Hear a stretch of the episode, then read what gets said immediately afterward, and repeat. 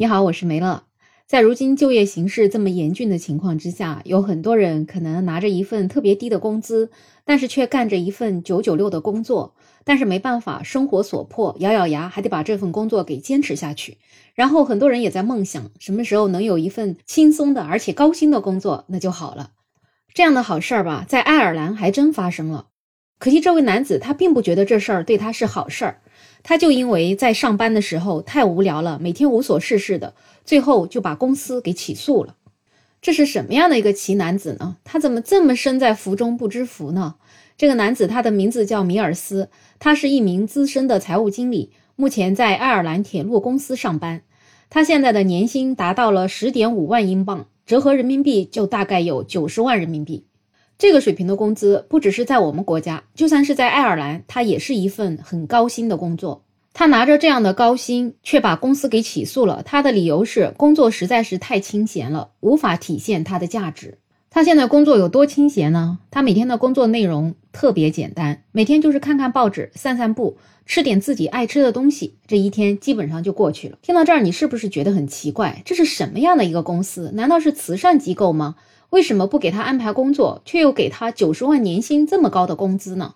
其实这背后啊，还是有他的故事的。这位男子他在这个爱尔兰铁路公司已经工作了二十多年了。他曾经在一个非常重要的岗位上面工作，他管理了价值近三亿英镑的资金预算。他还曾经是董事会小组委员会的成员，向公司的高管进行报告。二零一零年的时候，他还晋升为了财务经理。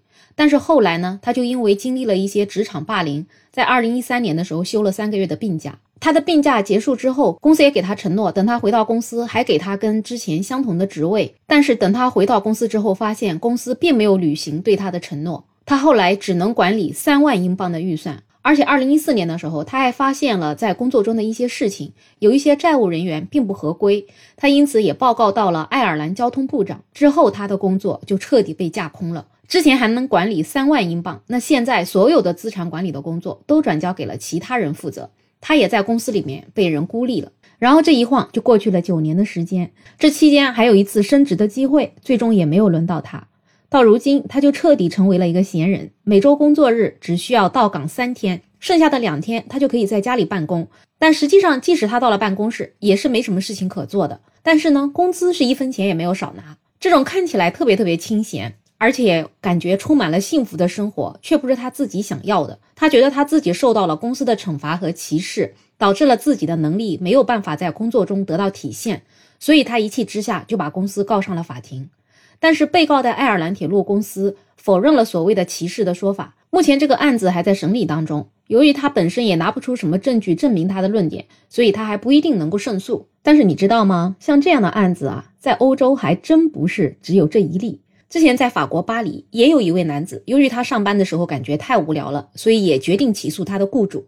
而且他最终起诉的结果竟然是获得了胜诉。那位法国的男子，他一共获得了五万欧元的补偿，折合人民币大概四十万。这名男子他之前在公司担任了一个部门的经理职位，因为他的失误导致公司失去了一个特别重要的客户，所以公司就把他安排到了一个十分无聊的工作岗位上。在这样的工作岗位上工作，这个男子他觉得自己的人生得到了侮辱，每天无聊的日常工作，仿佛人生的时间就被白白的耗掉了，就好比是一个拥有了大好年华的人被迫需要挥霍青春。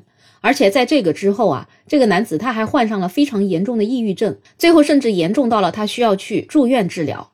也正是因为这样的原因，所以这名男子才选择起诉公司。在了解到公司无聊的工作对这个男子造成的摧残之后，法院也认为无聊和疲惫伤害是相同的，所以宣判这个男子胜诉。听到这样的结果，你是不是会觉得不可思议？有人因为工作太无聊去起诉，最终他还真的能够胜诉？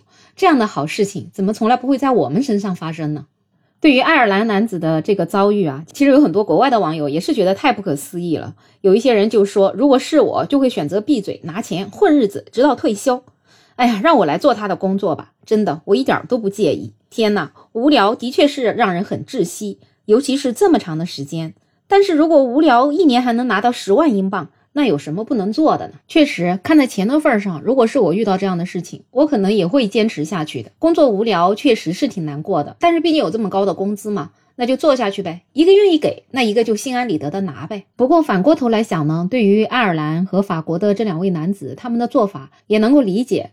他因为是受到了职场的孤立，甚至是职场的霸凌。其实，在这样的环境当中，他整个工作的氛围是非常非常的压抑的，在严重的情况之下，已经完全影响到他的健康了。所以，有的时候在健康面前，钱其实并不是那么重要的事情。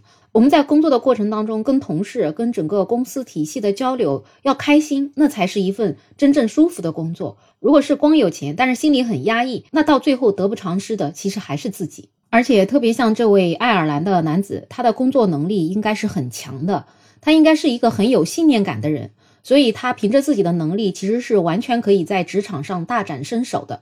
毕竟他在很多年以前就已经能够直接跟公司的高层汇报，能够是董事会的成员。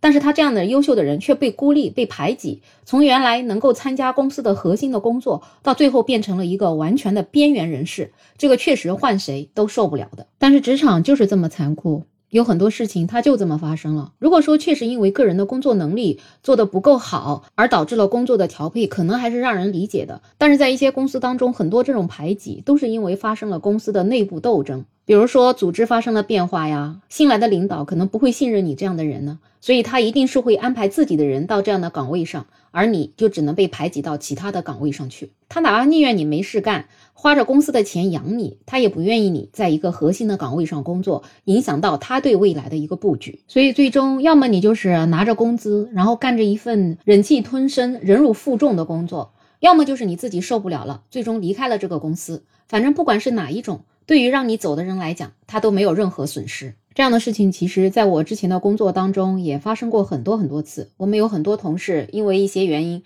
他们被调离了原先的岗位。做着一份自己不太喜欢的工作，那往往结果都是不会坚持太久，可能最多一两年的时间，他们一定会找到新的工作，离开了公司。能够像爱尔兰和法国的这两位男子跟公司正面刚的这样的情况，我感觉在我们的职场当中还是少之又少的。当然，主要也是因为我们的这种环境之下，能够给我们提供一份工作，让我们不用干活还能拿工资的情况，本身也是特别特别的少。不知道如果在生活中你能够遇到这样的工作，光拿工资不用干活，这样的福气给你，你会不会要呢？反正如果是我的话，我感觉我现在应该可以调节好自己的心情，好好把这份工作干到他退休。我每天给自己安排各种业余的工作，我把自己变得很充实。我一定要活得很开心，我一定不能让他们得逞。在这里不能实现的价值，我可以在其他地方实现，但是这里他还得给我开工资。哎呀，这样的美梦，想想可能都会笑醒啊！好了，对于本期话题有任何看法，欢迎在评论区留言，也欢迎订阅、点赞、收藏我的专辑。没有想法。想加入听友群的朋友可以加我，没有想法的拼音再加上二零二零。最后祝大家都能够拥有一份开心的工作。我是梅乐，我们下期再见。